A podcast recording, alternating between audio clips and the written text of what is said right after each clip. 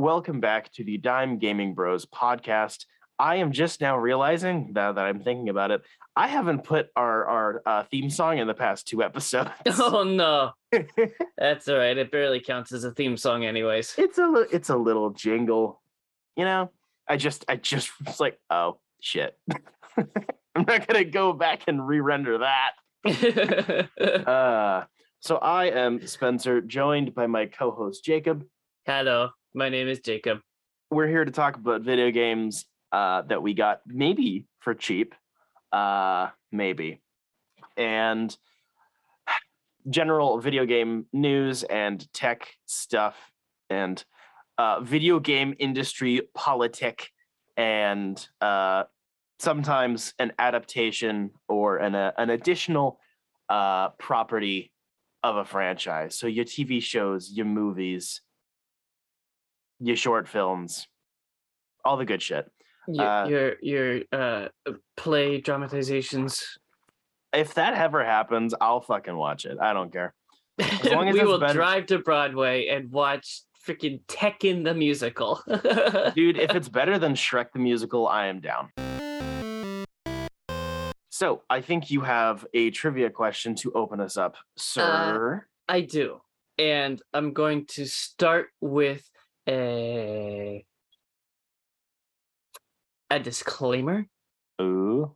I could not verify this to to uh, appease my conscience. So if you can disprove me, then I I lose trivia rights or something. But uh, it's still fun trivia if it's true. The Nintendo 64, cool games on it. But there was one game that ran at 60 frames per second. What game would that be? Ooh. That's hot. I know it wasn't Mario Kart. Correct? Uh I don't think it was GoldenEye. Correct.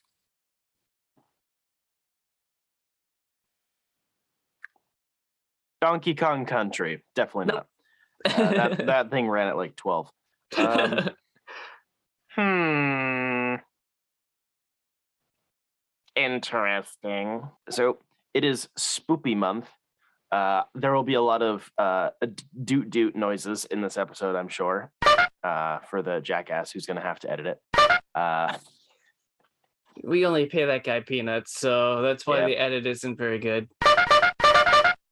So, what spooky game So have you been I, playing? I thought we were doing spooky month next month, and I had already downloaded spooky game. Uh, and then you were like, no, no, no, this is the spooky month. So sorry. But uh I played The Wolf Among Us.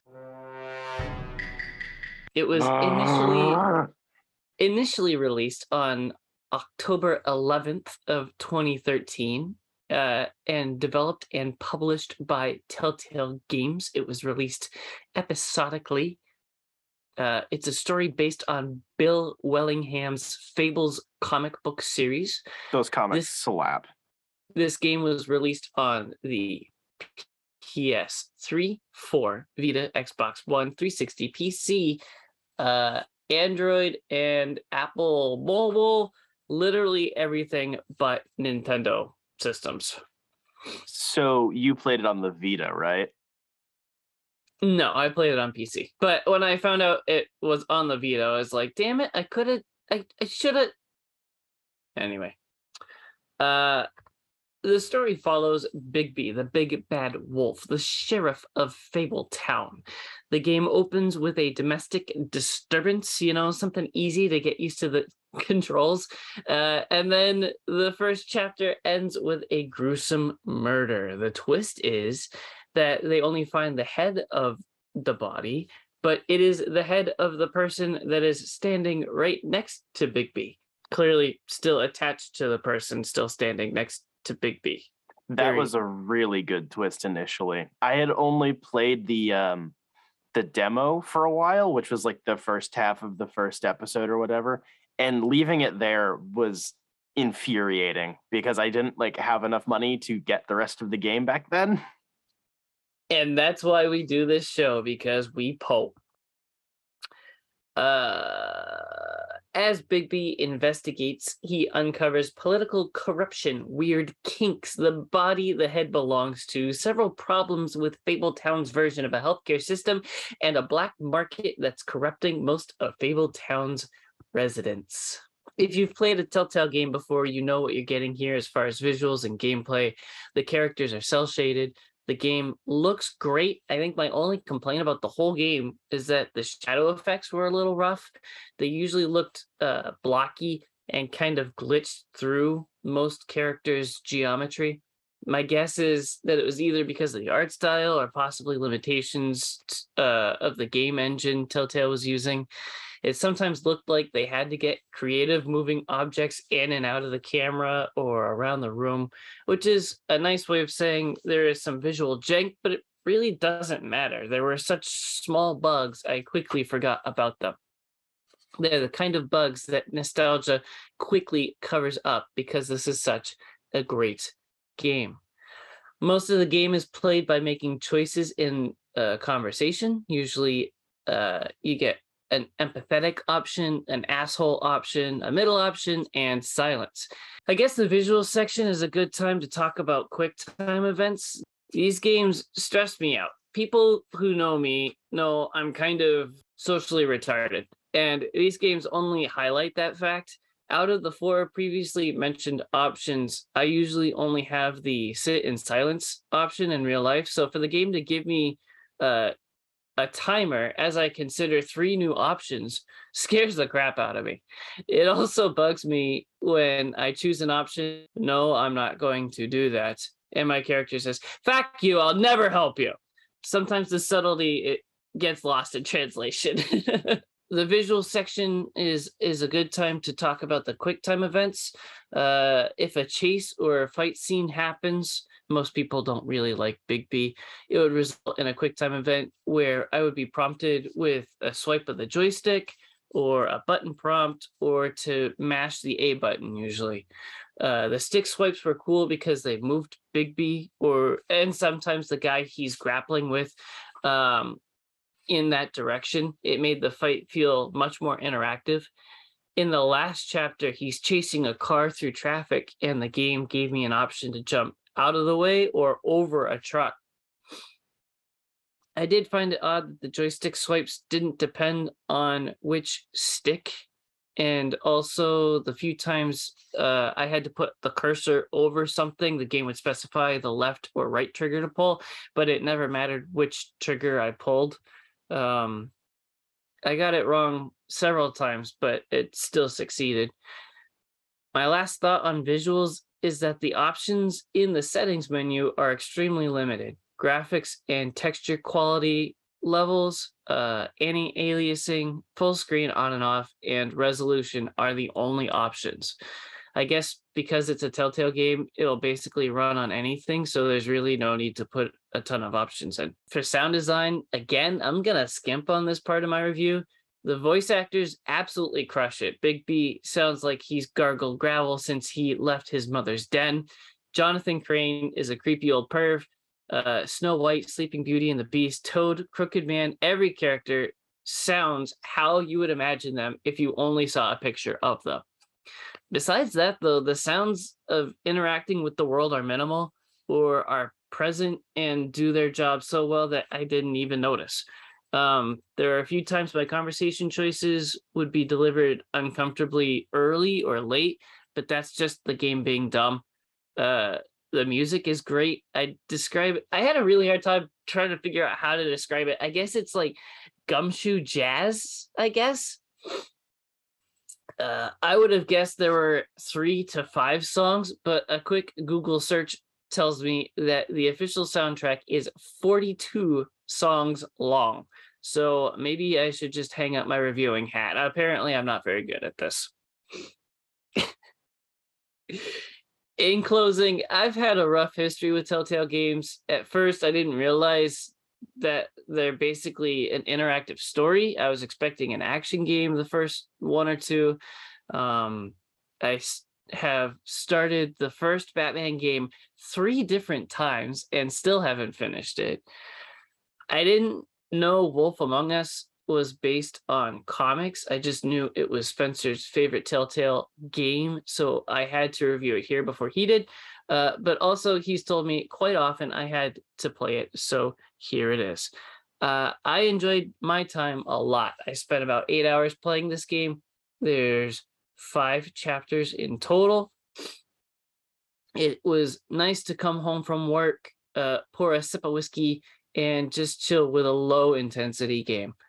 I spent $15 for 13 games, most of them Telltale games, on a humble bundle back in June of 2020. Wolf Among Us is $15 on Steam right now, and that is a pretty fair price, I think. Nice. So I am going to say it's not Super Mario 64. That is correct.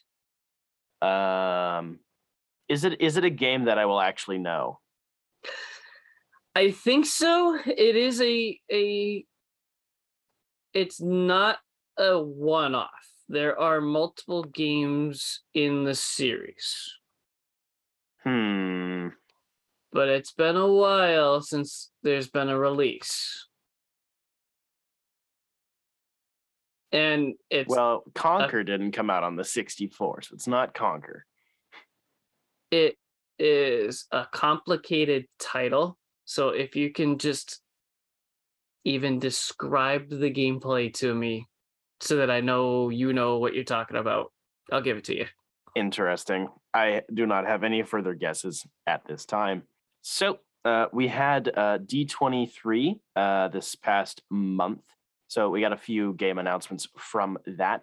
Tron Identity was revealed via a teaser trailer at D- D23 2022, being developed and published by Bithell Games. The official summary reads Someone has been taken. Enter No. a new. No, something has been taken. Oh, fucking. Yeah. The official summary reads Something has been taken. Enter a new grid and forge alliances via visual novel gameplay, uncovering truths about identity disc puzzles. Make critical decisions and plot your own course in a world without a creator. Tron Identity releases in 2023 for PC and console.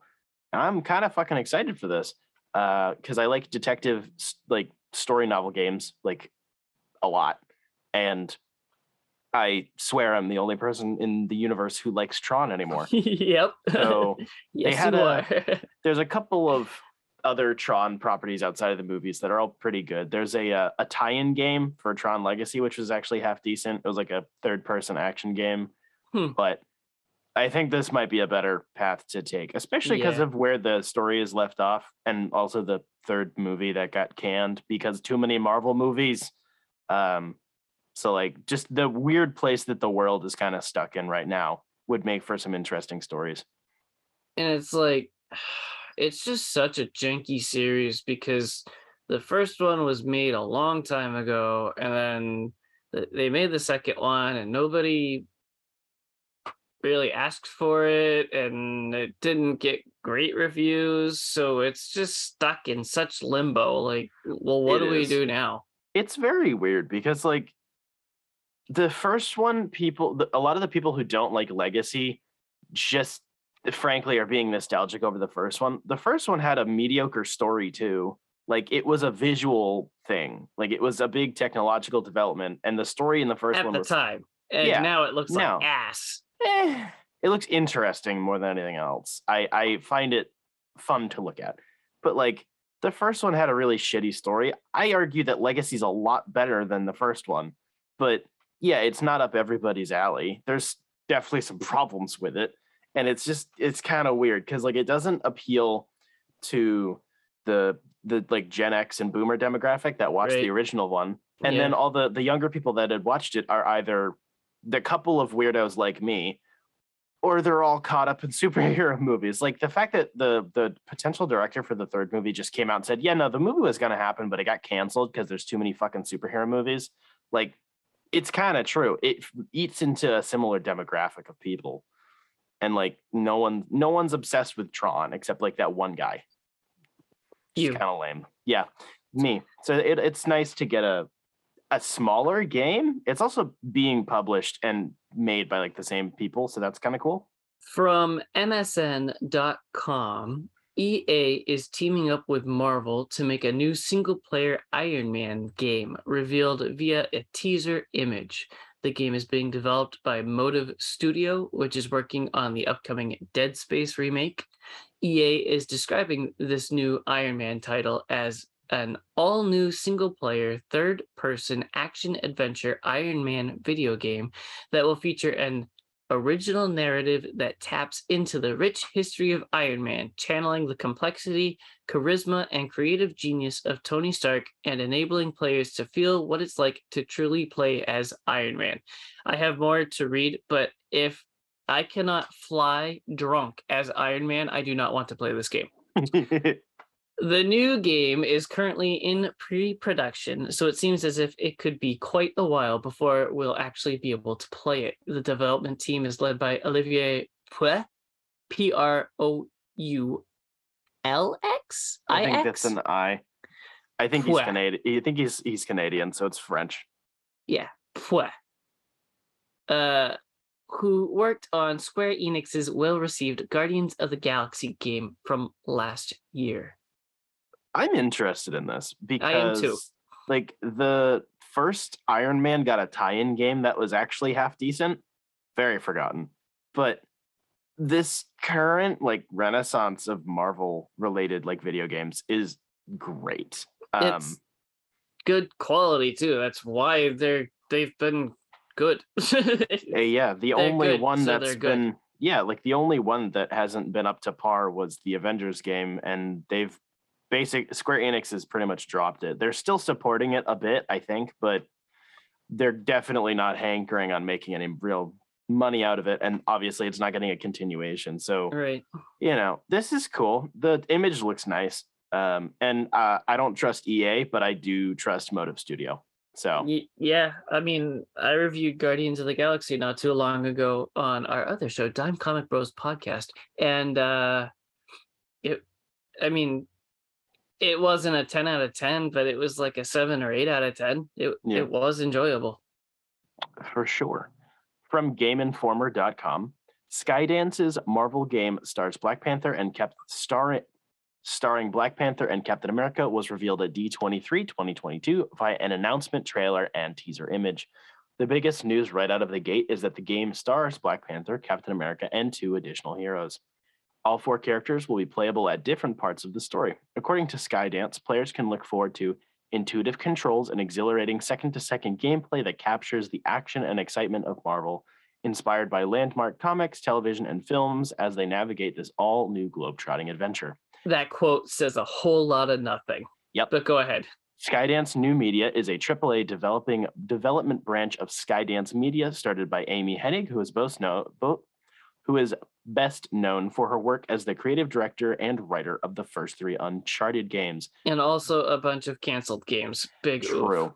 This is actually kind of exciting. I'm curious as to who the other two people are going to be. Smells like squad based squad based gameplay to me, but the visual style looks really fucking cool, and I just like this team up. Like I've talked about it a little bit recently, but there's a few Black Panther and Captain America comics that are really cool. Like especially being set in the past. Like, ugh, it sets Yes. it apart from the other games. It's not It- just gonna be like gray corridors, you know. It's a team up that I am not familiar with, but I really, really like the concept. It's a great idea. From comicbook.com, when Marvel Games started to hone in on more premium games starring its heroes, many wondered if this would all lead to a video game version of the MCU. You mean like Square Enix's Avengers? That was my addition. Uh, however, it seems like Marvel Games is adamantly against the idea. Marvel Game VP and creative director Bill Roseman told GamesIndustry.biz that it is not mandating any kind of connected universe, as it wants the studios to have the freedom to tell the stories they want. Roseman noted that it wants creatives to feel like they can make drastic moves in their story without it impacting someone else's game. The world is amazingly very familiar and accepting of the multiverse, Roseman said. We have all these different realities. Now they're all real, and we want to give everyone the freedom to tell their story. We don't want to say you can't blow up the moon because this game over here by another studio needs the moon. We want to give everyone the freedom and the clear lane to tell their story. This is awesome Yes. because we have there's a lot of there's a lot of these damn games and the just trying to imagine the amount of coordination that would need to happen to make any of them connect to each other between different studios on different continents on different consoles is insane. So just like let them do the thing they want to do. Let it re- let them release what they want to release on different stuff. Yes. And because we have uh, obviously the Spider-Man games are one thing. We have the Wolverine game, which out of any of them that might be in continuity with the Spider-Man game, but I still doubt it. It's the same studio. But so we got those two series. Then we have Marvel's Avengers, which is getting dropped. Um, we have Guardians, and then we have the Iron Man game, the Captain America game, the, the Captain America and Black Panther game, and then we have the Black Panther game. Midnight Suns. Oh yeah, we got Midnight Suns, which is going to be trash. Um, that's eight games already. Like, just let them do their own thing. Very good, very good. Smart, smart business boy. Yes. Die by the Blade was revealed via a reveal trailer. Uh, the video description reads Vanquish your foes with a single strike in a one hit kill fighter Die by the Blade. This weapon focused samurai punk slasher comes to PS4 and PS5 on November 3rd, 2022. The game is being developed by Triple Hill Interactive, Grindstone, and Toko Midori Games and published by Quali. So, I, being an Xbox player myself, don't really keep up with PlayStation stuff very much, but uh, this looks really interesting. One, because it's a cool looking fighting game instead of what a lot of fighting games now look like, which is shit. Um, and it's a one hit kill system, like with weapons. This is way more interesting than like combo, combo, combo, combo. I'm dead. And Yeah. it- there's actual strategy to it. And the gameplay looks pretty interesting and the style's cool. It is unique. It sounds really cool. I haven't seen the trailer because I got the news like a minute before we started recording, but uh, I will be looking into this. From MSN.com Zelda Tears or Tears of the Kingdom was first unveiled in 2019, but it took the Nintendo Direct September 2022 showcase for us to get a more forthright look at the game in action, a release date, and confirmation of an official name. If you haven't been keeping up with the slow release of news over the last few years, The Legend of Zelda Tears or Tears of the Kingdom will see Link return to the vast lands of Hyrule, expanded massively as he's now able to explore islands in the sky. As if that didn't happen in Skyward Sword. But anyway, with new weapons, new dungeons, and a suite of mysterious new powers to wield, this looks like a worthy successor of Breath of the Wild. I mean, I, if it's taken like almost six years to come out, it better be. I literally don't care. It looks like more Breath of the Wild. But didn't Uh, you like Breath of the Wild? No, I hated it. I think I'm the only person in the world that hates Breath of the Wild. Huh.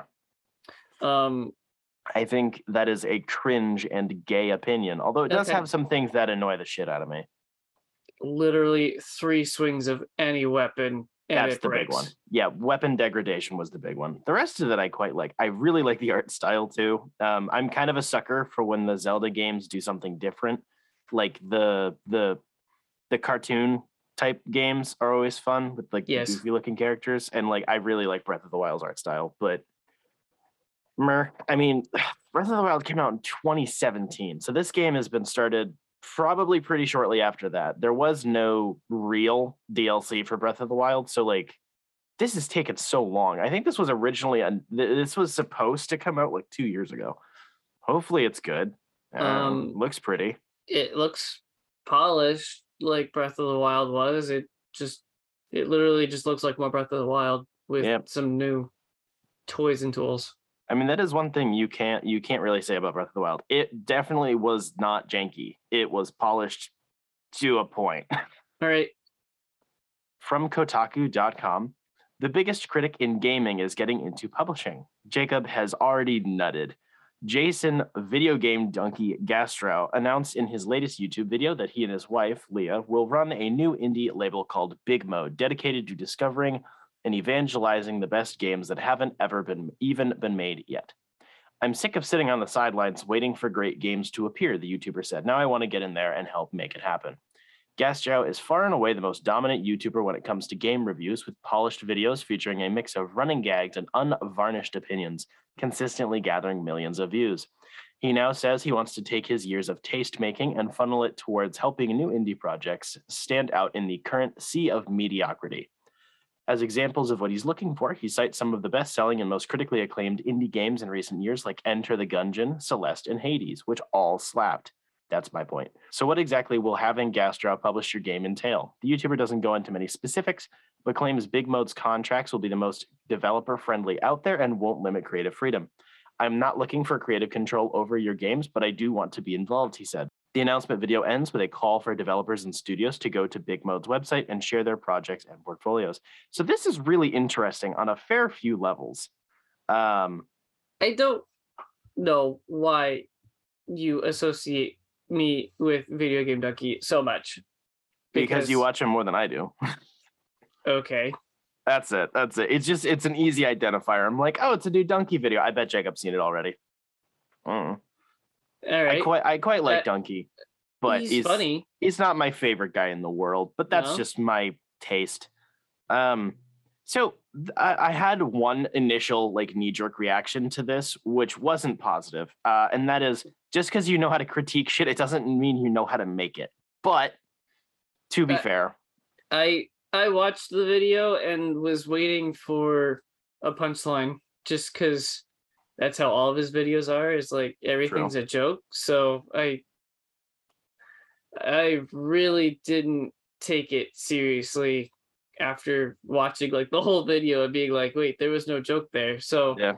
um it's really cool that somebody uh, so popular is is using their platform to help the little guy basically specifically calling out indie game makers and and trying to find um hidden gems and make them more popular i think that's uh, should happen a lot more often for sure, um, I think What? hopefully it's not just a pipe dream yeah, definitely. Like, like I said, it was kind of a knee jerk reaction because it's like it's like you know every film bro with a camera on YouTube thinks they know how to make movies. It's the same thing with games. And it's like this is a stupidly complicated process. But to be fair, it doesn't look like he wants to get super involved on the back end. I'm sure, as he said, you know, he's interested, but if he sticks to the mostly like doing the publishing part, I, I think this is a decent idea just because obviously he has a lot of reach. A lot of people trust his opinion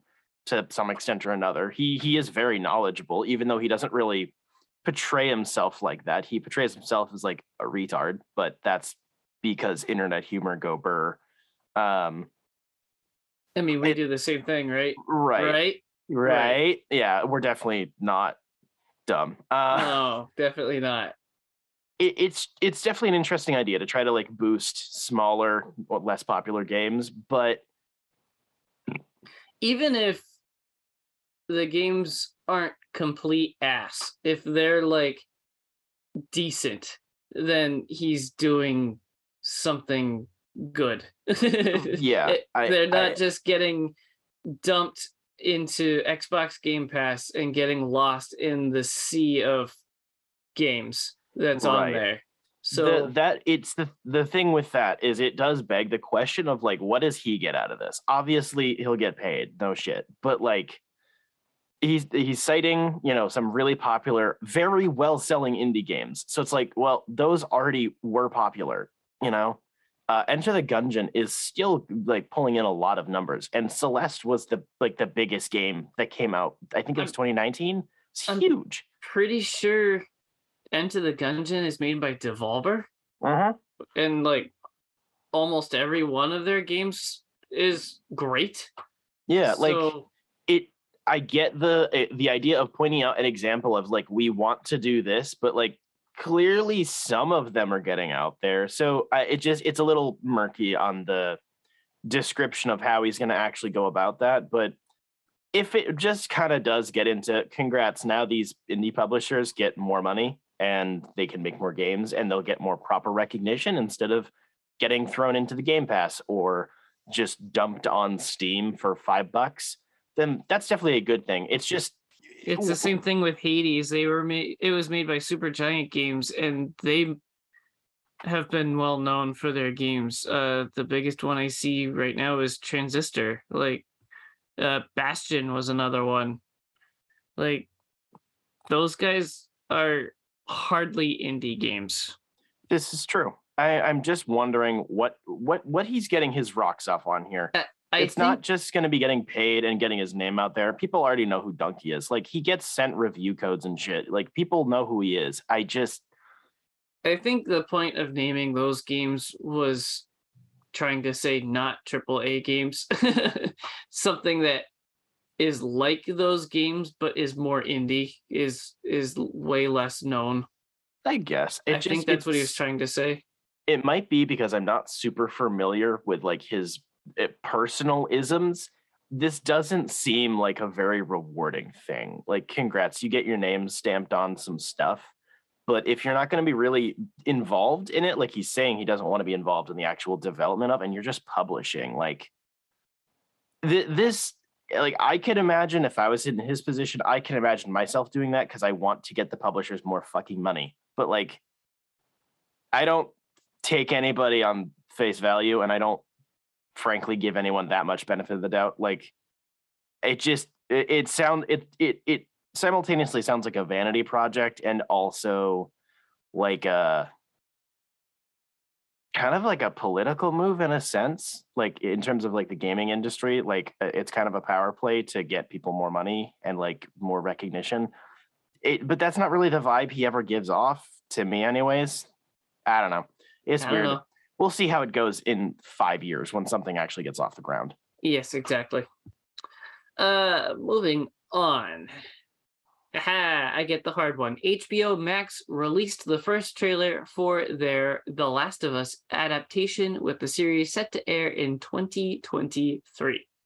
it looks really fucking good Yes, it does. i'm not the Uh, biggest fan of the series but i quite appreciate it but this looks real good as you pointed out, it is pretty hard to mess up a video game that is extremely cinematic and adapt it to movie or TV. Like, congrats, all the hard work was done. You just have to do live action now instead of mostly live action mocap. Exactly like that's the the thing with the properties we've gotten so far that are the the better ones at least. Tend to be really cinematic games and they're very close. Like tomb raider the more recent one was pretty close. Like it had a very different plot towards the end but like the a, a lot of the storyboarding for your movie's already done especially when it comes to hbo max with uh with the last of us. And neil druckmann's like one of the writers. So the storyboards are done it's the game like Although your point is disproven when I bring up Uncharted. That is true, but they didn't use any of the games really. They just kind of threw them in a blender. It just, I don't know. It, when you it, when you rely on people utilizing a, a universe and writing their own material, so you get your Resident Evils and your Halos, which like have a type of merit to them, but they're not good. It it it comes across like a waste. And then Uncharted can- was almost a year ago. Whew, that's rough. Um, still very forgettable. Um, I don't know. Like I, I don't see this being piss poor. I can see it being mediocre. I, I can definitely see it being kind of bland, but the casting all looks really good. Yeah, yeah, yeah. Pedro Pascal, Daddy, whatever. Like, come on, you know, it's a given. And then the, the visuals look solid. It has the right tone to it. There's a, a few like shot for shot recreations, but not all of it looks like that and it looks like it's high effort, which I think is the more important part. It's been in production for a few years now, so I don't It's know. not- I, it's not going to be shit. I always, in my mind, cast uh, Joel uh, as Hugh Jackman instead of Pedro Pascal. That's just because of Logan. No, it's not. No. I, I played Last of Us long before Logan existed. Ah, I don't know. I think he's. I think he might be too old for that. Uh, Yeah, like Pedro think he Pascal is. is. already pushing it. To Yeah. be fair, he does look really good though. I, I, I, I like how it looks. And with most of the stuff that we've talked about, the adaptations or like expansions that have the original creators involved heavily tend to be better. They're not always exciting because they're really really similar to their source material but they tend to have a higher level of quality just you know it, It- it does beg the question of like well why would i watch it if i can go play it but it It- at least means the thing's worth engaging with it has effort Having the original creators on it also legitimizes any story change. True. Like if they throw extra stuff in, you can't argue that it doesn't fit because it's made by the same people.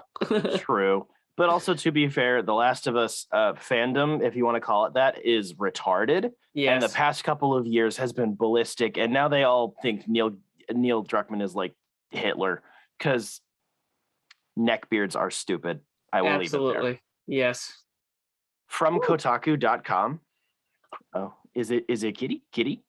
You said ooh Uh no, it was a very very exciting touchdown in, in Brit Bongerland. oh from kotaku.com google is shutting down its video game streaming service stadia on january 18th 2023 Yay! I cannot express how annoying the commercials are for Stadia. It, it if if anything, it gives me a chuckle because it's like Google's still trying to do that. Oh my gosh! You want me to buy a controller for a hundred bucks? Get bent. But uh, I'm I'm glad this is dead. Continue. all purchases will be refunded and the technology will still be used for YouTube and other parts of his businesses, but the conf- consumer facing app and storefront will be shuttered for good less than five years after it launched, joining the graveyard of other projects Google has abandoned. right next to their glasses. Oh, those were bad. And while Stadia's approach to streaming games for consumers was built on a strong techno- technology foundation, it hasn't gained the traction with users that we expected. So we've made the difficult decision to begin winding down our Stadia streaming service. Stadia VP Phil Harrison wrote in a blog post. We are grateful to the dedicated Stadia players who have been with us from the start. We'll be refunding all Stadia hardware purchases made through the Google Store and all game and add-on content purchases made through the Stadia Store. Players will continue to have access to their games libraries and play through January 18th, 2023, so they can complete final play sessions. So the thing with this is that Stadia, in terms of how it actually functioned, was one of the better streaming boxes. It was decent. Like it worked for the most part, especially at the beginning, but the I believe it's halfway through its life cycle. They changed how you had to like buy games or whatever. But originally you had to buy it and rent the service. Like you had to get the unit, Right. which was pretty inexpensive. It was a hundred bucks for a controller, but it was just the hundred bucks. And then you had to pay basically for the servers as a like a, a, a subscription, and you still had to buy the games on the platform. It was a lot.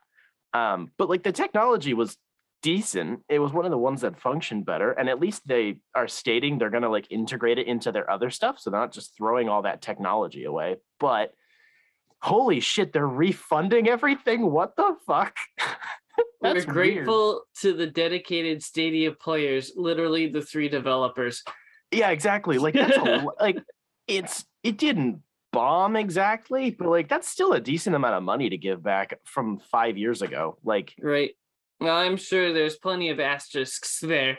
there's probably yeah, I think the hardware returns are going to be the shitty one. Like that's not going to work. But No. I would I can understand refunding some software because that's the thing is they're all digital games and you had to purchase the game for full price on the service in addition to renting out the subscription. So like I can kind of understand why they might want to refund games because those are lost. You can't move those anywhere else. There's Right. no console counterpart and it's not like, you know, say the Epic Games Store decides to finally shutter because it's only used for EA games and Fortnite, you fucking idiots. Um, and they could just tell Steam, here, take all of our shit, and Steam will gladly take their stuff. It happens all the time. We have lots of PC storefronts that have a bunch of things. They'll just shuffle it over to another company and go, here, guys, all your save files are over there. Don't worry about it. Right? Ubisoft Stadia- just did it not too long ago. Exactly. Ubisoft was one of the few people that worked with Stadia. Almost every Ubisoft game was available on Stadia. It was really funny. But Stadia can't really do that because the streaming boxes kind of died uh, because the regular consoles are doing streaming okay-ish, ish. Um, it- so it's just really funny. It's like, oh yeah, yeah, yeah. So it flopped, but also we're gonna give all the money back. It just sounds really funny such is life. Uh, I don't know. Stadia was the only one that wasn't like infuriating for me. I tried a couple of them. The Steam Deck is shit.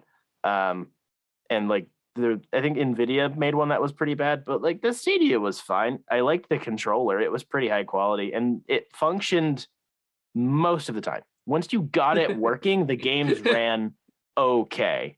You know? You're really not selling it here. oh i'm not i'm not trying to sell it but like at least trying to get it connected to the servers and running like physically functioning was the hard part but once the games were running they they would streamed pretty well Interesting. mm, it is very dead i i had bought that thing like four years ago and i returned it up like a month in i I was was, gonna say, how did was a- you get your was a- hands on this? It was like four years ago and it was like a hundred bucks it was pretty fucking cheap i just bought it and returned it i was like oh i'll try it nope this is bad i don't like it that was it Do you think it was bad because of your home internet though? Like if you were most No. of the streaming shit is made for big cities. So if you were in like New York City, do you think it would work better? I mean, probably within a margin, but like like I said, it the once it was functioning, once the connection was made, the lag was very minimal. It controlled pretty well. It wasn't the connection it wasn't really fluctuating that bad. I've always had decent internet, but that's because at the time my parents paid for really good internet. Uh, Right. but like it was getting it to find the damn servers and like load the game. Gotcha. That was the pain in the butt part. And I'm not sure how to fix that. I'm I'm not that tech smart. Technical difficulties. because that is the end of the news. The end of our show is coming quickly. I have a list of N64 games. One of these ran at 60 frames per second, probably. This list is provided by GamesRadar.com because it is the only list I could find that actually had the game I'm talking about. So, uh, I'll read a bunch and you can stop me if you've heard the one that that I'm thinking of. You ready? Mystical Ninja starring Goemon. I don't know that that guy. Uh Excitebike 64. Mario Party 2. Pokemon Snap. Wave Race 64. Fighter's Destiny. Diddy Kong Racing.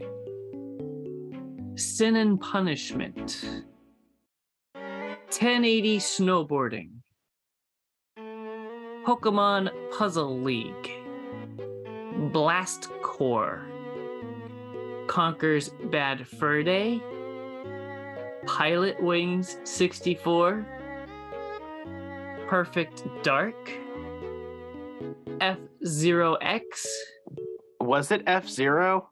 It was. Yes. That's too bad because the next one was Doom 64, and I figured you'd go for that one. No, I know because I played Doom 64. It never actually came out on the 64, but you can play it now because it got fixed or finished. you couldn't play it on the 64? Doom 64 was never released. It's an yes, unreleased. it was. I've seen on- it in in cases like around here. Yes, not on the 64. It was Yes. released. No, No, I've seen the cartridge.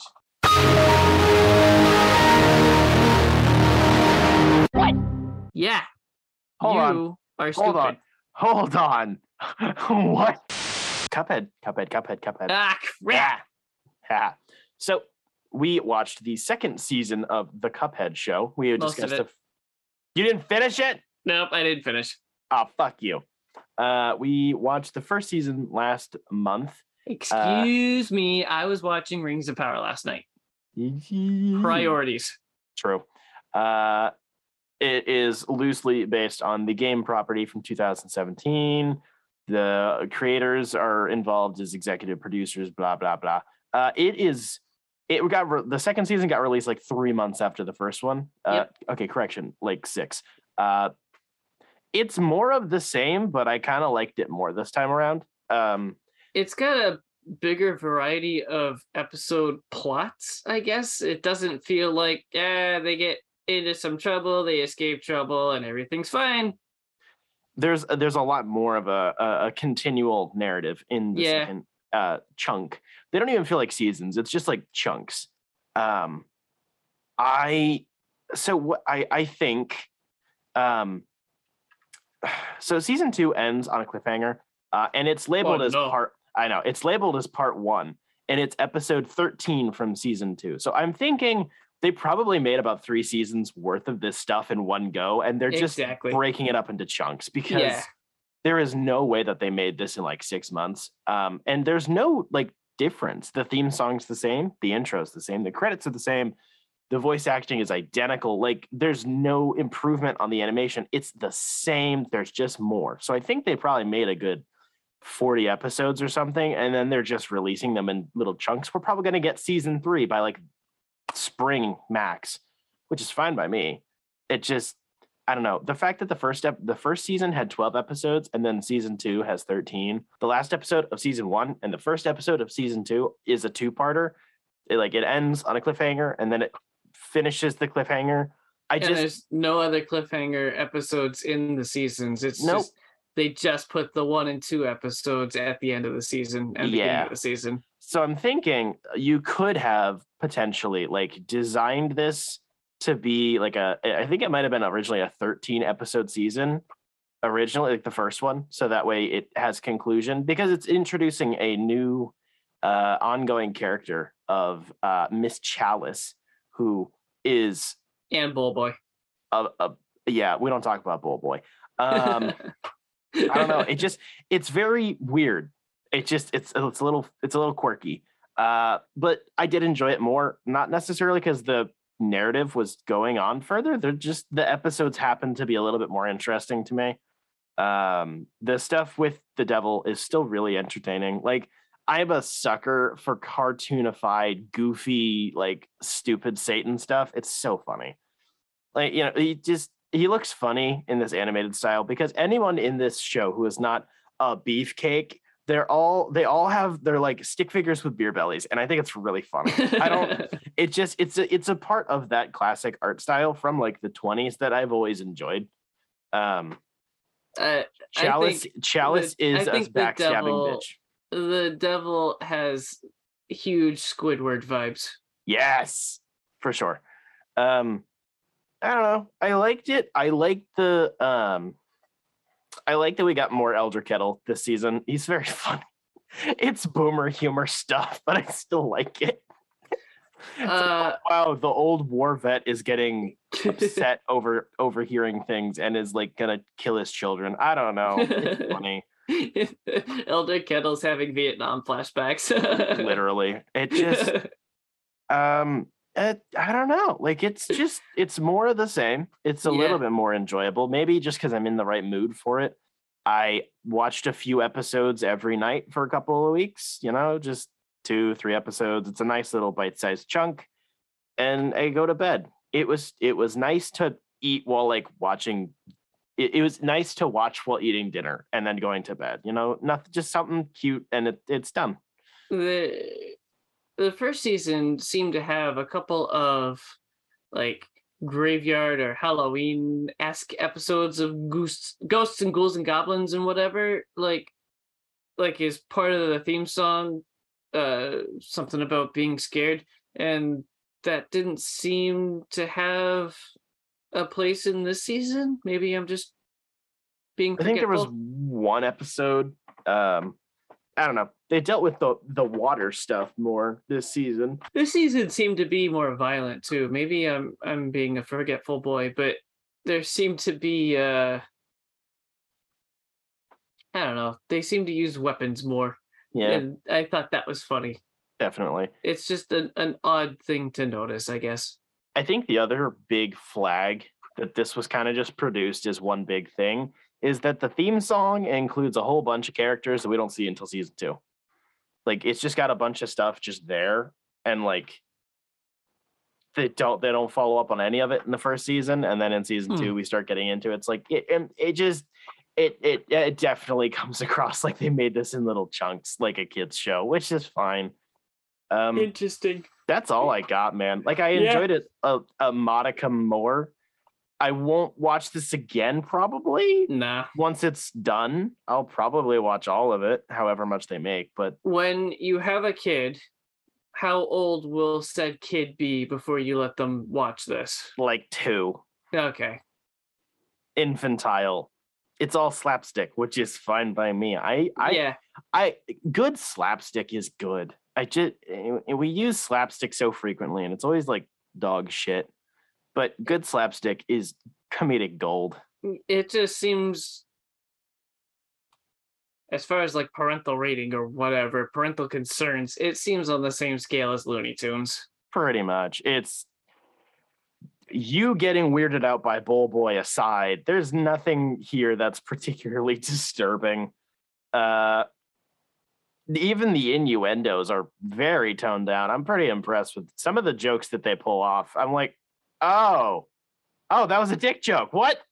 There's, there's enough of that where it- you know it's it's very well coded. Um, i do have one thing to say which is that uh, elder keppel uh, elder kettle's slippers look like fucking nipples and i don't like it. What? they look like the like nipple like the like the caps like nipple caps for like baby bottles. Just with the weird shape that they have. I don't like it. It makes me uncomfortable I think you need a bunk. Oh, I see it now. no not horny gross I don't know. You gotta kind of be looking at for. Yeah, I don't. I don't know. well you're the one who is deeply disturbed by a bull boy for no fucking reason so don't Fuck. talk don't talk to me about the nipple shoes Nipple slippers. I want. Ugh. Wait, wait. Would that be nipplers? oh gosh That sounds gross. Yeah, it doesn't sound appealing. So, uh, So? I I played a, a large game, not a huge game, but a, it's a big one. It Uh, it's not a, a three hour press rate to win game. Yeah, apparently, yeah, yeah, it's not. Uh, so I played Prey, which came out in 2017. It is classified as a first-person shooter, which is not accurate. Uh, it is developed by Arcane Austin and is published by Bethesda Softworks. It is released for Windows, PS4, and Xbox One. Uh, it takes place in an alternate timeline in which an accelerated space race resulted in humanity taking to orbital stations far earlier. Uh, the player controls Morgan Yu while exploring the space, space station Talos 1 in orbit around uh, the Earth moon, uh, where they were part of a scientific team researching the Typhon, a hostile alien force composed of many forms of both physical and psychic powers, such as shape shifting into a clone of any inanimate object. Uh, as the Typhon escape confinement, the player uses a variety of weapons and abilities, some of which are derived from the Typhon themselves, to avoid being killed while looking to escape the station. The player gains access to areas of the station by acquiring key items and abilities, allowing the play eventually allowing the player to explore the station in an open world setting. The game combines elements of role-playing games, stealth games, immersive sims, and Metroidvanias in its design. Uh, this is unrelated mostly to the 2006 game Prey, developed by Human Head Studios. Uh, legally speaking, it is a reboot, but it is a reimagining of the IP uh, set in a new narrative. The original sequel, the original game was supposed to get a sequel. It never happened. It was stuck in development hell for ages. A bunch of legal stuff got shifted around. Um, it, it it's a whole. It's basically an original property. Uh, I've is con- watched videos all about the first one though. It looks really cool. Yep. Uh, it is. um, it is a spiritual sequel to System Shock, uh, which would also put it a lo- words. Um, it is a spiritual sequel to System Shock, which puts it alongside games like Deus Ex and Bioshock, uh, which, frankly, are my major comparisons for this game. So that, you know, makes sense. Uh, basically, when you really boil it down, uh, this is from where I'm sitting Bioshock plus Alien, kind of. That's exactly what I was gonna say. Um, so it is a it is a game that takes place in the first person, and you use a lot of guns, but it is not a first person shooter whatsoever. It's not. Uh, combat is secondary in this game to exploration. Yeah, it's, Um, it's more like a first pa- first person action game. it's a I'd call it more of a first person platformer. Um, describing it as a Metroidvania once you play the entire game is pretty accurate. You go back to areas very frequently because of new key cards or access codes to unlock new doors, unlock new safes, blah blah blah. Um, and once you hit to towards the end game where you can kind of just explore the entire facility, it's pretty freaking cool. Like just being able to fly through this place that took you 15 hours probably to clear originally. Um, and the biggest reason for that is the glue gun. This this weapon is so flippin' sweet. Um, it's not really a weapon. It's like a it's a an engineering tool. Uh, kind of like your dead your dead spaces. Um, it is a gun that shoots big wads of what looks like insulation foam. Uh, you can use these on almost all surfaces, excluding uh, glass. They can't stack on top of each other, which is a technical thing. Um, they had a lot more. They had a lot stronger ambitions for the gun than they were able to actually execute. They they wanted to be able to basically make it like just like infinitely stackable, but like just the amount of rendering time and energy to do that is kind of crazy. Um, so they found a kind of a happy medium in the middle. So it can't load onto glass and they don't stack on each other. But beyond that, you can put these things anywhere. Um, and you can climb on top of them if you place them correctly. So you can you, like you can go to so many areas you're not supposed to be in and usually get fucking demolished, but like you can fuck around anywhere. It's really really cool.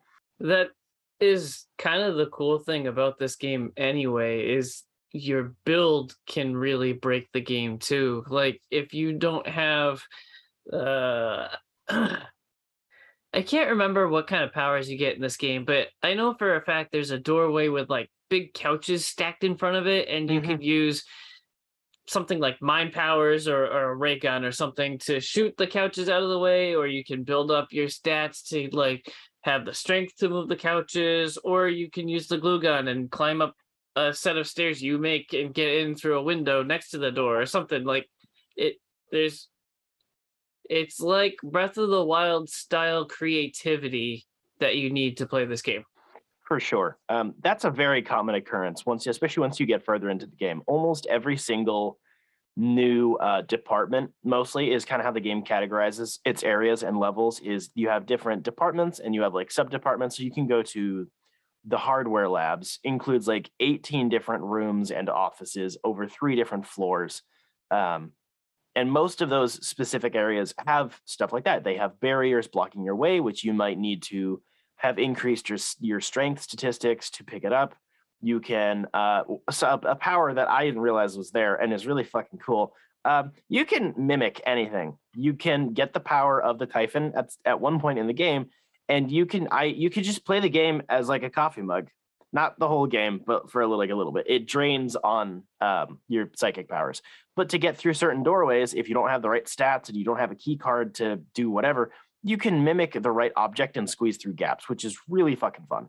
Um,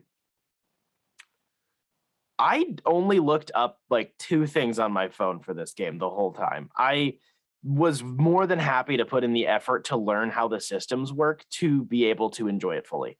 Um, but yeah, the so the general game narrative, there's a few different endings, I think, but they're all pretty similar. Um, the thing that I really appreciate about the RPG mechanics, I guess, um, is the fact that it doesn't majorly affect the end state of the game. It affects how you play it, and I really like that, um, as opposed to like game alter, like massive, like narrative altering uh, stuff. I like the fact that I can play the same game than as, you as you, and we can play the game very differently. But when I go, oh hey, this department that you had to go to to get this one thing, that one enemy was like really hard. Like the basics of the game are always there. You just can avoid them, uh, whether it be by using the stealth system, which is pretty well functioning. It's not the craziest thing in the world, uh, but you can crouch and you know hide around objects, and especially in the early parts of the game, some of these enemies are hard as shit. So it, it's it's good to have options, um, and I feel like most of them are equally valid, whether it be upgrading your like physical abilities, so like strength and speed and health, or unlocking technological stuff like upgrading your hacking abilities to get through doors faster, stuff like that. Um, the psychic abilities are cool, but they're not as as strong as I would have liked them to be. Um, the If sub, you if your shit is as hard as some of those enemies, I think you need a laxative. yes, um, there are certain psychic powers which I found extremely beneficial, like uh, entering a combat state, so it like it it slows time down, um, as well as mimicking and a few other things. But it, the amount of like sub menus you have to navigate to use the psychic powers, I think, is the biggest detractor for me. Um, I also have like first person shooter brain. So I'm gonna opt to fight things first. And I did that, and then it kept kicking my ass. And I went, Oh, maybe I should stop. And then I tried. Um, and it it's worth it to try stealth sometimes. I, I appreciate that. It will be more time consuming by a long shot, but also you won't die 10 times in the same area. Um, so learning how to navigate around stuff is cool. But the thing with that is if you avoid enemies in an area for a while and then have to go back, there will be more enemies. So it gets harder if you keep avoiding them. Um, so I like that there's a kind of a tug of war there. If you just eliminate everything, there will be enemies that respawn eventually. They will there there will be new ones that wander in from down the hall. Um, and that makes going to old areas more interesting. But if you play stealth the whole game, you are going to get ass pounded towards the end because there are going to be so many enemies in some areas you won't be able to move. Um, How did you like the scares? Okay, so it's spooky season, and I played a spooky game. Um, this game got me a few times, but I appreciated the atmosphere more than anything else. This is kind of my type of horror, if I'm being honest. Um, there are jump scares. There's literally jump scare like noises, but It's how the enemies are designed. It's Yes, literally ba- to be jump scares. the uh, base enemy design, the smallest life form, i i- they just mimic objects. They'll run around a little bit here and there, uh, but mostly they'll just be like, "I'm a cup," and you don't know that that cup is not a cup, and then it'll just go. Um, it, the it, first jump scare in the game scared the fucking shit out of me. Uh, this is the thing. So narrative wise, um, the game opens up and it's boring as shit. You're like, wait, is this what I signed up for? It's a simulation and blah blah. Um, but the first time you encounter a mimic, just scared the bejesus out of me. Not when you see it behind the glass attacking somebody else, which was freaky. But the first one, it's just later in the game, you'll fight off like dozens of these at the same time. But the first time, when you're just in a back room with a wrench with pathetic levels of health and you just got a flashlight, it's fucking scary. um, but as the game goes on, it definitely gets less creepy. I mean, less scary. It keeps the creepy energy, and that's the thing I like. I like the setting. I like the the science, the technology that they have going on. The lore is really interesting. The world building is phenomenal. I don't want to get into a lot of that because I will spoil it for you, and I do think it is worth finishing. Um, but well, like it's that, it's it, it begs a lot of questions. It gets it gets a little philosophical about stuff. The jump scares are like an aesthetic thing. After a while, you get used to them. You literally gain an ability at some point to put it like a chipset into your goggles, basically, and you can see the mimics before like they do anything. You can walk into a room and it'll like tag where all of them are. So it, it does diminish this the jump scares after a while, but the enemies start getting bigger and there's some of them which are really fucking big. There's one of them i believe it's called nightmare where you just have to run. It's a one hit kill. You'll be dead. It's not going to go well for you. So it like you just walk into a random area. I think they're procedurally generated enemies. And like it'll just go oh by the way you need to run now. You have three minutes. And like you just see this thing hauling ass towards you. It's like 50 feet tall Um, and you have to sneak around the place to try to avoid it until the timer runs out, which is fun. You can kill them, but it is incredibly difficult and not worth it. Um, you were talking about world building, and this game really relies on the player being smart and attentive. yes, Like there are so many puzzles where uh you'll see a flashback and there's a password written down and then Yep. you come to the the you know current time and the password is erased and you have to figure out the password to get into the safe to get the key but you had to be paying attention you can't be on your phone it's the same thing with the enemy the the mimics it's like you walk into a room you heard a whoosh you know there's something here and hey wait a minute why are there two coffee cups side by side next to the computer like right. I I really appreciate that. Um, I, I understand it does not make for a very uh normie friendly game for sure. Uh, if you're walk- going in expecting a shooting game, you're not going to be happy.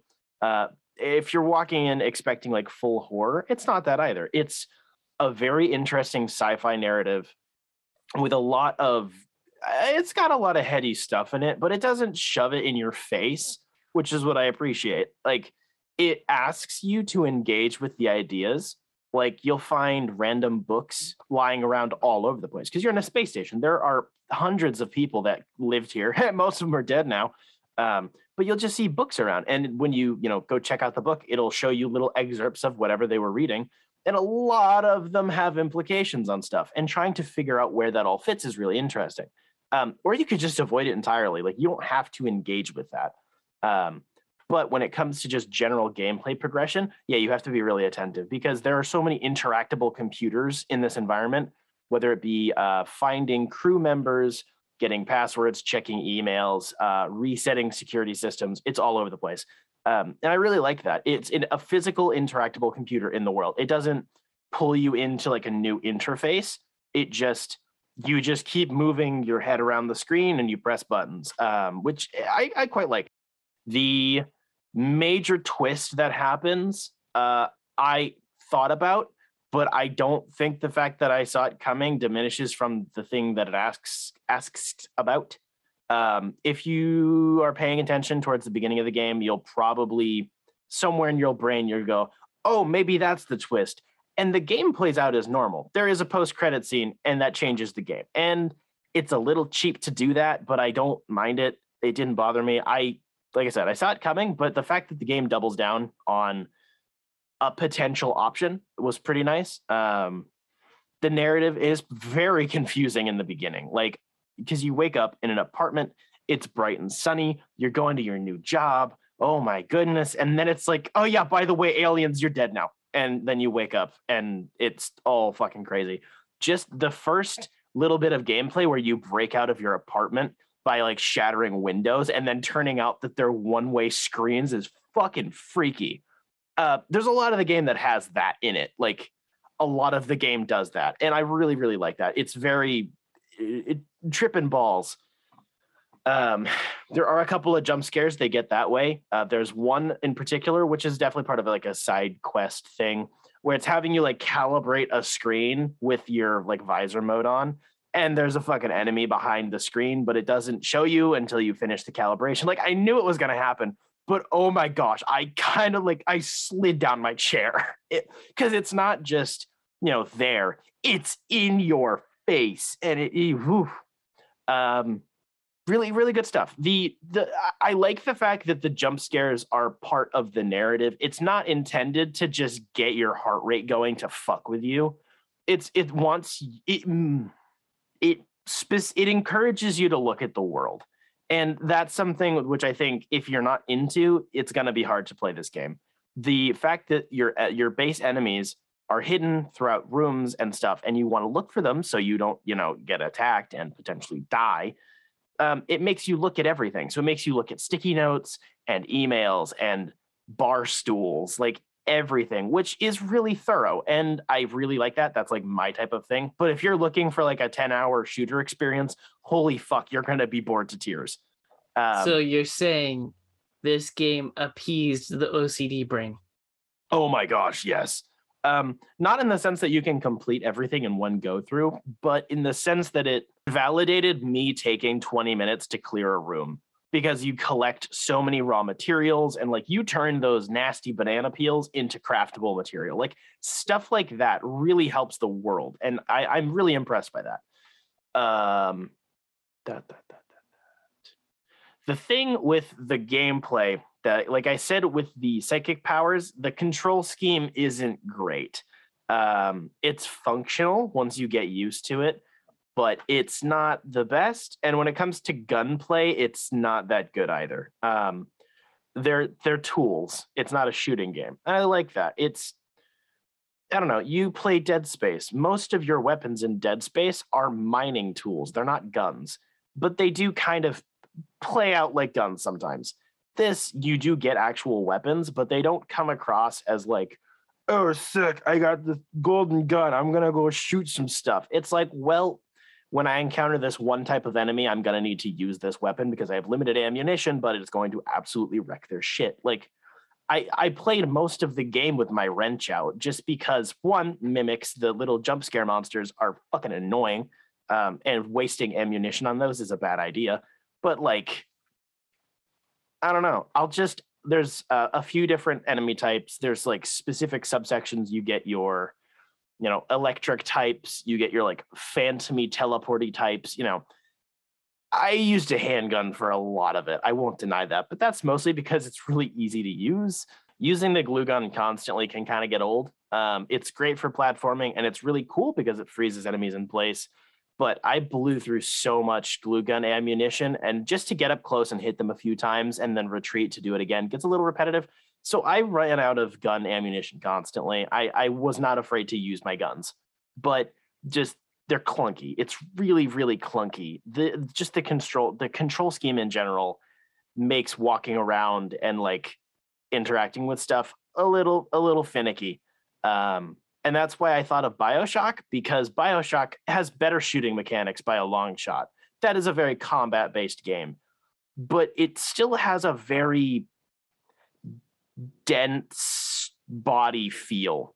It's the thing in Destiny that I really, really don't like is you feel like a big hulking massive unit, but in Destiny it's a really snappy shooter, so that does not fucking work. In this game it works. It can just be kind of annoying if you're used to moving faster or more precisely. It's just rough um, which was probably better on pc i played this on xbox so take that for what you will um, technologically speaking to finish out uh, so i don't rant forever uh, graphics are very good nothing stupendous i played this on the xbox series x with maximum settings on you know a 4K monitor, blah blah blah. Um, it definitely looks better on PC. I've looked at the screenshots that people captured during the marketing campaign, and it it can look a lot better than it, how it was running on mine. Frame rate was consistent. I didn't have any issues with that. It was consistently running at 60, but the uh, the polygons, like the models, the 3D models had a lot of polygons. They were very detailed but it seemed like the textures and like the actual um, overlays were pretty low res. So in motion, everything looks really nice, but if you stare at something long enough, it kind of looks like shit. Um, low lighting environments really help with that, which was quite nice. There are a lot of those, especially out in space when you go outside of the space station for a few segments. It all looks really, really nice. It just I don't know when you when you spend most of the game staring at coffee mugs, eventually the coffee mugs start looking like fucking video game coffee mugs. Eventually, the coffee mugs start staring back. Pretty much. Um, beyond that, technologically speaking, I had no real like buffering problems. It didn't crash. Everything performed smoothly. The menus are very nice. They're nothing stupendous, but they're very functional. Uh, the user interface in game is a little less great. I appreciate the gun having a built-in ammo count. I'm a big sucker for those, but the uh, the map and like inventory user interface is kind of shit. Um, it just takes a while to navigate. It doesn't always load correctly either, so sometimes you have to like load the map, close it, load it up again for it to load everything correctly. I'm not sure what's up with that. Um, it just required a lot of use of the bumpers and triggers to navigate all of the menus because there's so many different things running on the back end, which is kind of a necessity. It just makes it a pain in the butt. You have a lot of things running on your back end. Sound design and music is out of this world awesome. Uh, the game relies on you having an attentive ear, and I really appreciate that. I was playing with headphones the whole time. I was playing in like a quiet apartment with the doors closed and no lights on, so I was hyper focusing. Um, after a while, the uh, jump scare noises and like enemy has been alerted type noises kind of get annoying, uh, especially if you're especially if you're trying to like run through areas with a shit ton of enemies. It just gets annoying. Uh, but that's more so because there's a lack of variety. The no, the recordings in and of themselves all sound good. It's just kind of a few sounds and that's it. Um, so I would have appreciated a little bit more variety in the you know alerts, basically. The jump scare noises aren't overplayed, which is nice. It's all solid. Um, the you know sound of your feet on the different materials you're running on, the interactable objects all sound really, really good. Uh, you know, dropping a coffee mug doesn't sound the same as dropping a bottle of wine. They're they were very thorough with their noises. Um, and the, the soundtrack slash musical score, composed by God himself, Mick Gordon, is fucking awesome. Uh, I have never heard anything bad from this man, and I probably never will. Uh, it's not as unique or memorable as something like Doom, obviously, but it's very good. the The main theme is nice. It, it runs quietly in the background. Each of the departments have different uh, musical tracks, which is nice, which makes for good. It's very low level background music, so you can still hear the actual game and know the difference between the music and the game. So Uh, basically, next time I'm over at your place and you're playing the Prey original soundtrack, I'm just gonna have like an air horn that I'll just blast every once in a while to scare Yeah. the crap out of you. Uh, yeah, uh, it's it's good. It's very thorough, and that's the thing that I, I think in general is the best way to describe this game. It's thorough, and I don't feel like there's any element that was thrown in at the last minute or underdeveloped. I think there are parts that are under polished, so they could have used some more time in the oven. But the materials, the ingredients were all there. They just, you know, the the bread had the yeast. It just wasn't in the oven long enough. Um,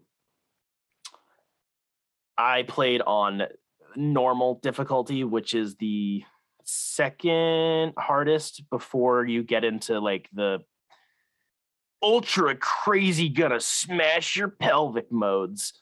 Um, and it was moderately difficult. I had I died plenty, which is part of the game. You're not supposed to not die. I can understand wanting to play this on like narrative mode though. I considered it for a hot second because it's the narrative is really the draw here. The gameplay is mostly just functional. Um, yeah. Also, I'm pretty sure Benedict Wong plays uh, your brother in this game. I'm gonna check that right now because I heard his voice so many times during so many phone calls in this game, and it just I I swear, Technical difficulties. yes, I knew it. I knew it. Uh, yeah, Benedict Wong plays your uh, brother who also works at this corporation. He's a bad guy. He calls you on the phone all the time. Uh, it just I, I kept hearing his voice and I'm like, ah, Wong, how you doing? Um, I really enjoyed this. It's got some problems. It's a little rough, and if it's not your type of game, you're gonna be miserable. Uh, I played it for 27 hours to complete the main narrative and probably 50% of the side quests ish. Um, like I said, I'm very thorough, so it's hard to tell what part of the game is like required to finish and what part is a side quest, and that's good game design. Um, I'm gonna finish more stuff before I move on to my next game. I'll probably throw in another day or two's worth of effort to wrap up some more stuff. Um, real good, real good shit. nice. How much did you get it for? I purchased this for five dollars at um I believe I purchased wait, I bought this at Jetpack actually. Really? Uh every once in a while, Jetpack has some uh, some decent games on their game rack, and they're usually pretty cheap. Yeah, yeah, I bought it for five, maybe seven dollars tops. Uh, what would be your suggested price? I would have bought this for full price.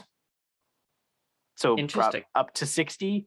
You know, uh, there are two expansions for the game. One of them is a procedurally generated battle mode, basically, and the other one is a uh, multiplayer PvP. Um, I think it's weird that those cost money, but I I would rather have that than them be narrative expansions. You know, you pay 15 bucks. It's a whole different game mode. Uh, that makes sense like on a development cycle. You made the game, the narrative is done, but you still want to support the game after release. And people are like, oh, well, we want to play multiplayer. And you're like, fine, we'll make a multiplayer mode, but you have to pay for it. I'm pretty sure they also released a VR uh a DLC. I'd shit myself.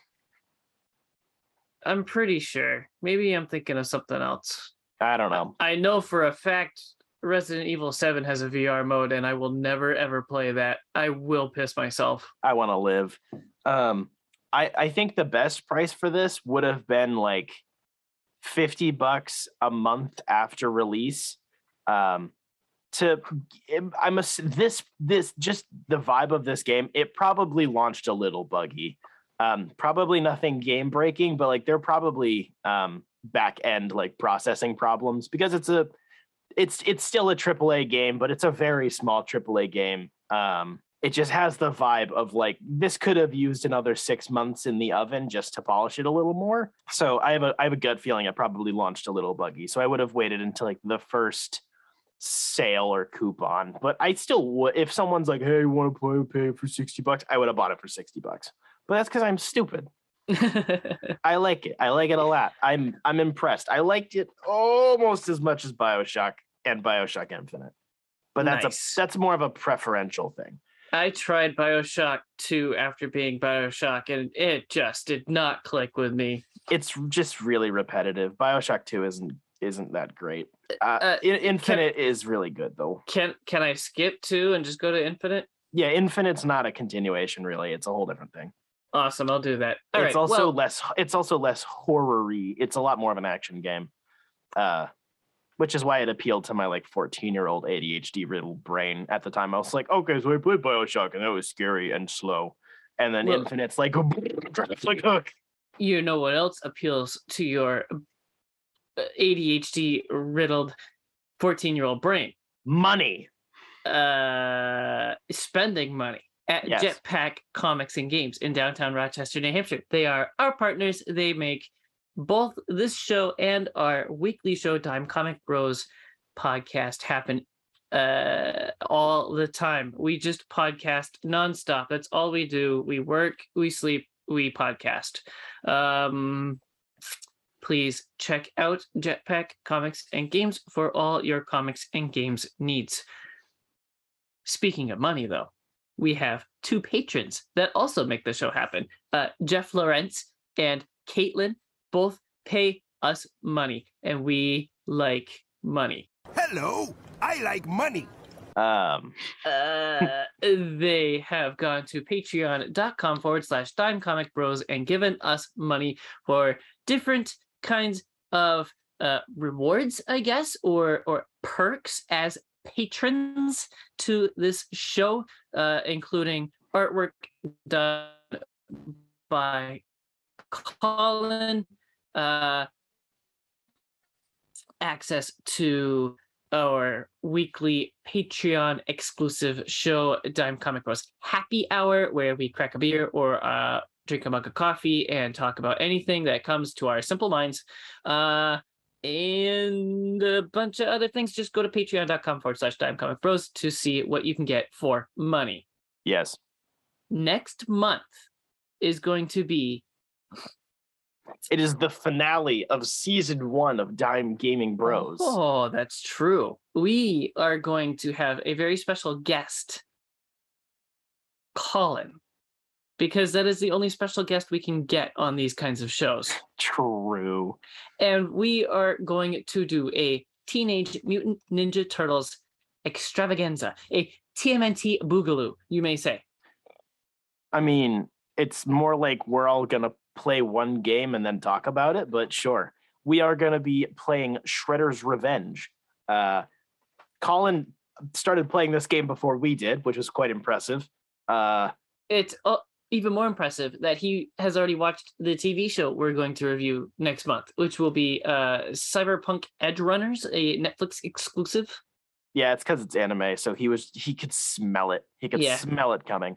True story. Uh, Yeah. Uh, yes. So we will be uh, playing Shredder's Revenge. Uh, those the, the two of us are going to have a bunch of late night gaming sessions, playing couch co op with a bunch of monsters and pizza and shit. I mean, you uh, can have you can keep the monster. I'll just have the mo- the the pizza. Wow, you can keep- keep the monster. I'll just have the pizza and whiskey.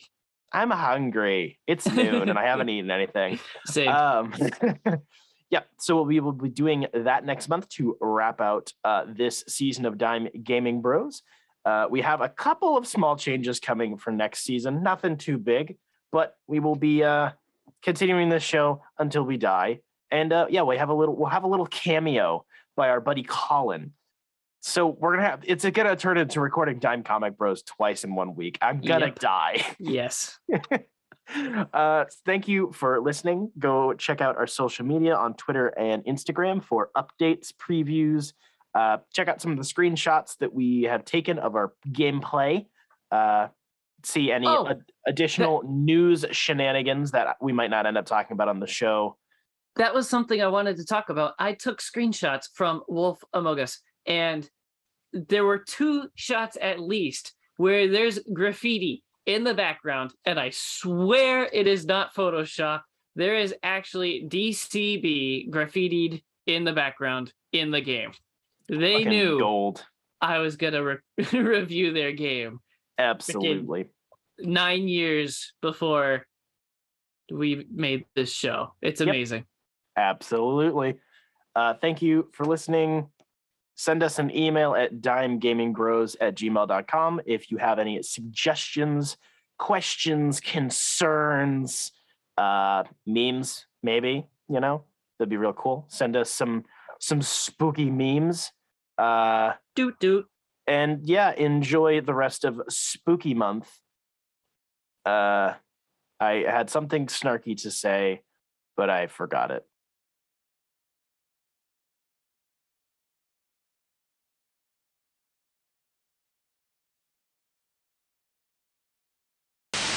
It's kind of cool to be recording this on a Sunday morning because because it is the one Sunday morning of the year that there's a football game happening over in in tea drinking land. So it's started at 9 a.m. So I get a little, you know, my phone set up in a corner watching sport ball as we talk about video games. Wow. Sport ball in Bongerland. That's crazy. They do it every year. They're trying to to show the tea drinkers that other that American football is cool and they should get involved, but the tea drinkers aren't having it. This is like five years in a row or something that they've had a game over there and the Brits go, Righto, but uh actually football is a round ball that you kick the whole game. They all want to fuck the queen. I don't care. The queen is dead. Yeah, they still want to fuck her. Did, Oh, Have you not seen that they're lining up for miles just to look at her dead body? I Hi. like money. I like money. Oh, man, here. Yeah, I need coffee. Mm, coffee. I have brain rot, I guess. Sheesh. did Um, you did you send Toad off to the farm, you I- cop? Eat food.